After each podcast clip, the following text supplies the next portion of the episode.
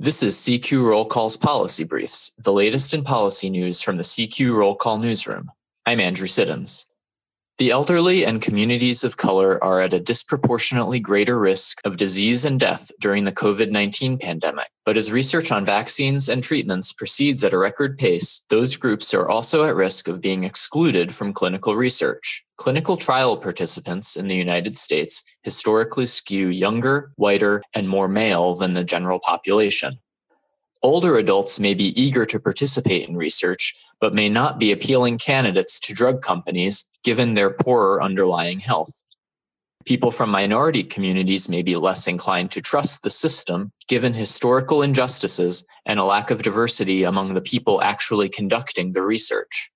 The lack of trial diversity could be a problem considering that the elderly will be among the first groups to receive a vaccine that will initially be in short supply. Communities of color may be even more hesitant to take a vaccine if they feel the development process didn't consider them. The potential vaccine from Pfizer is likely furthest along in the development process. Among the nearly 40,000 enrollees so far, just 10% are Black and 13% are Hispanic in the United States.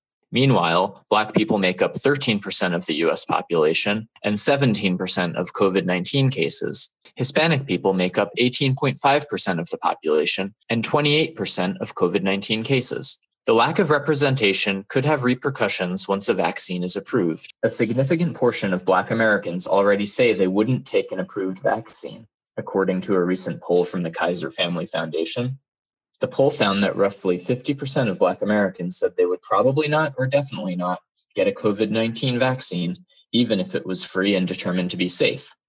Roughly two thirds said they weren't confident that the development process was taking the needs of Black people into account.